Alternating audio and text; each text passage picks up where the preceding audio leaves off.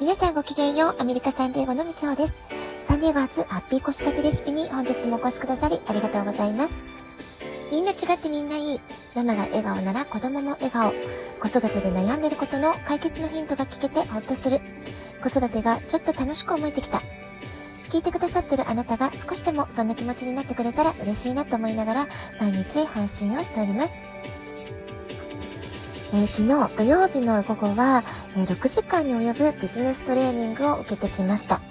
え、休憩時間もね、途中3回ほどあったんですけれども、まあ、たった7分間だけの休憩ということで、まあ、後半はね、ちょっとかなりぐったりしちゃったんですけれども、まあ、それでもね、1年前に参加した時よりは集中して聞けたし、理解を深めることができたかなという実感がありました。えー、つまりね、1年前の私よりは少し成長できたのかもと感じられたことは、えー、とても嬉しいなというふうに思いました。で昨日もね、ラジオトークで3年経てば別人っていう話をしたんですけれども、まあ、人はね、えー、決意さえすればいつからでも何にでもなれる。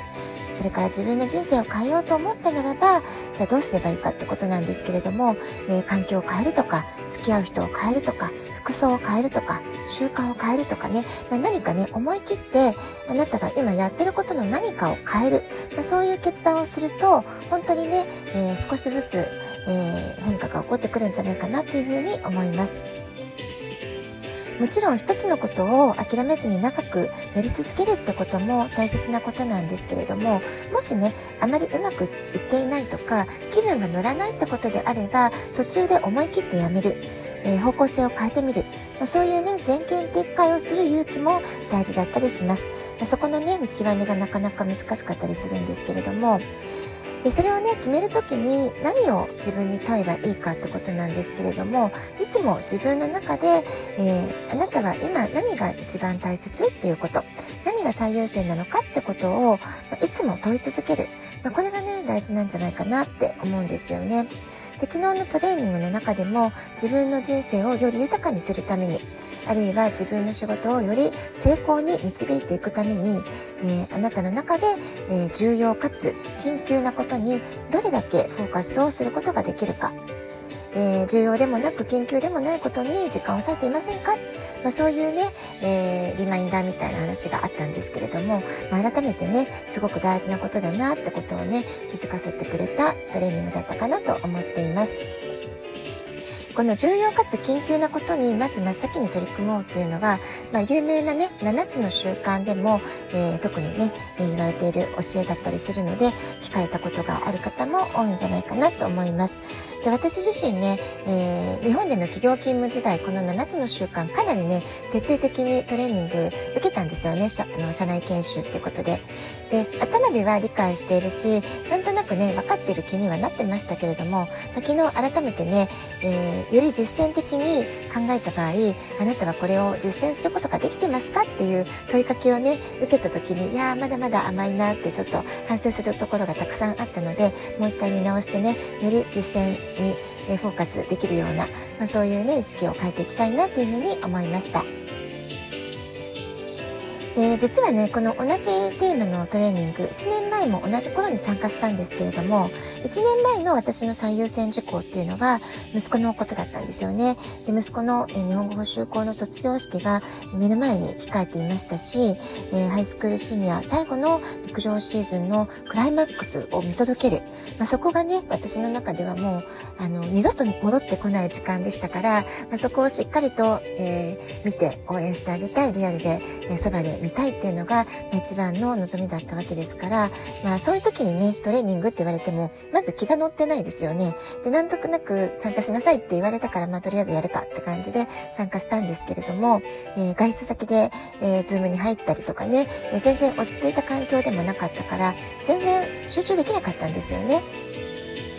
ですから今年は自分の時間をかなり自由に使えるようになったっていう、まあ、そのね、私にとっては学びの最適なタイミングがやってきたわけで、昨日のトレーニングはかなりね、集中して学びを深めることができたかなっていうふうに思っています。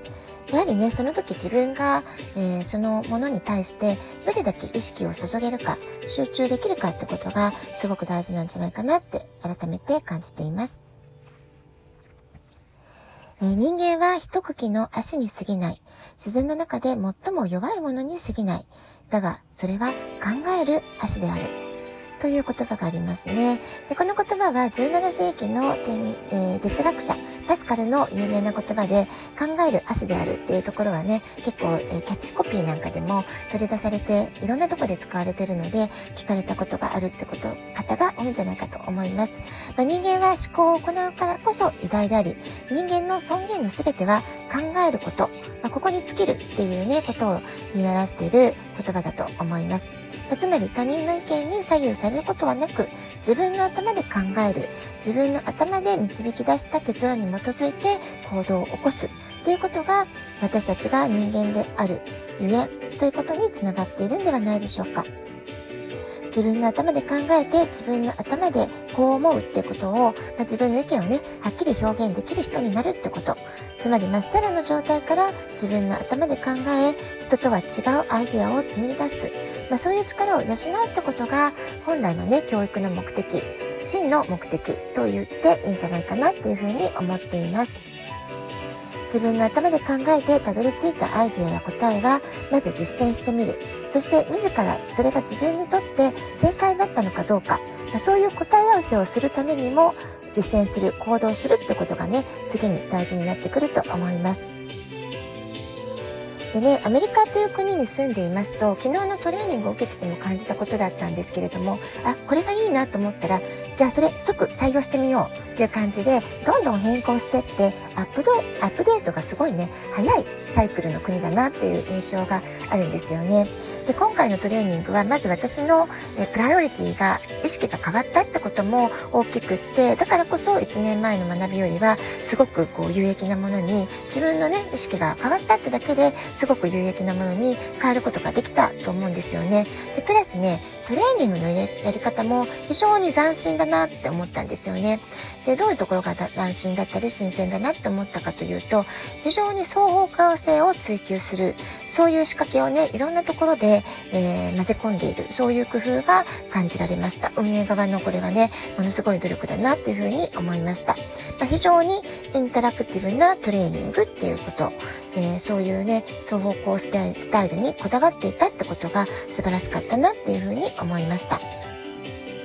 そしてね、えー、私が何より感動したこと、これはね、昨日のトレーニングだけではなくて、アメリカの教育現場で先生方が非常に心を砕いているところじゃないかなと思うんですけれども、えー、教育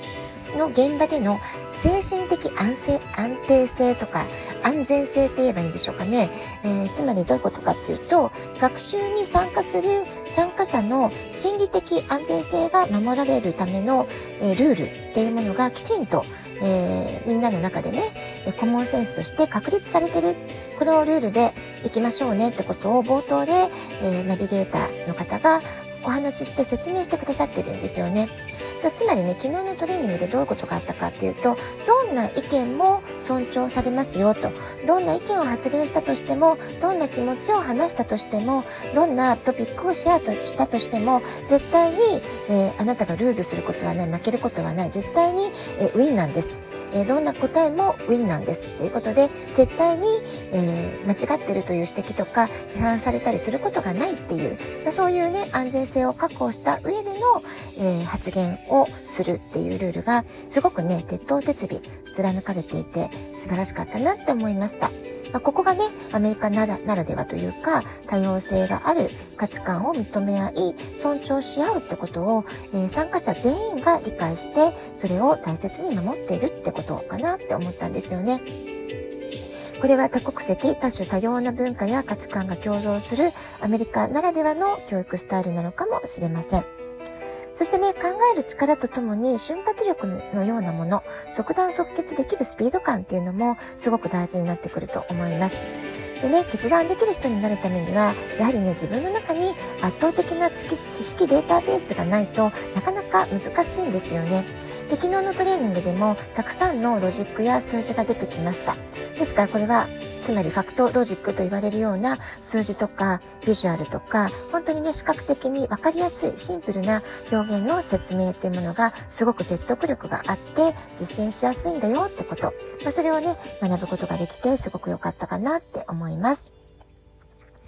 We are never too old to learn っていう言葉も非常にね、心に響きました。学び続けている限り人は老いることがない。まあ、そういうね、解釈で私は受け取りました。新しいチャレンジをすること、新しい人と関わること、新しいことを学び続けること、まあ、こういったことはね、思考力を高めていくために、えー、すごくね、必要なアクティビティだと思いますし、えー、これをね、やっている限りは、えー、その学びそのものが最強の、最高のアンチエイジングになるんじゃないかな、まあ、そんなことを感じました。はい、今日はこの辺で今日も素敵なお時間をお過ごしください。ごきげんよう、みちおでした。さようなら。